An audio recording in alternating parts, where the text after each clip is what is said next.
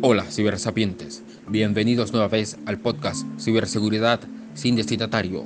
Pónganse cómodos e iniciemos. En este episodio les hablo sobre ciberseguridad en redes sociales.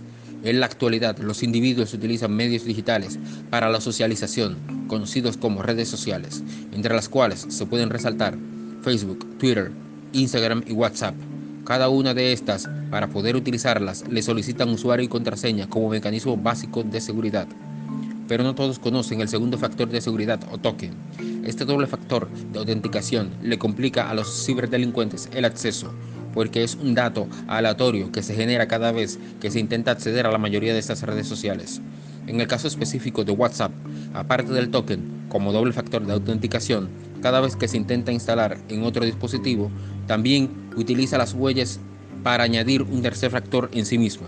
Como recomendación, siempre y cuando el usuario se dirija al apartado de configuración y seguridad a activar en cada una de sus redes estos mecanismos adicionales de acceso, le reducirá el riesgo de ser hackeado. Recuerden, sean seguros al navegar en los mares de Internet.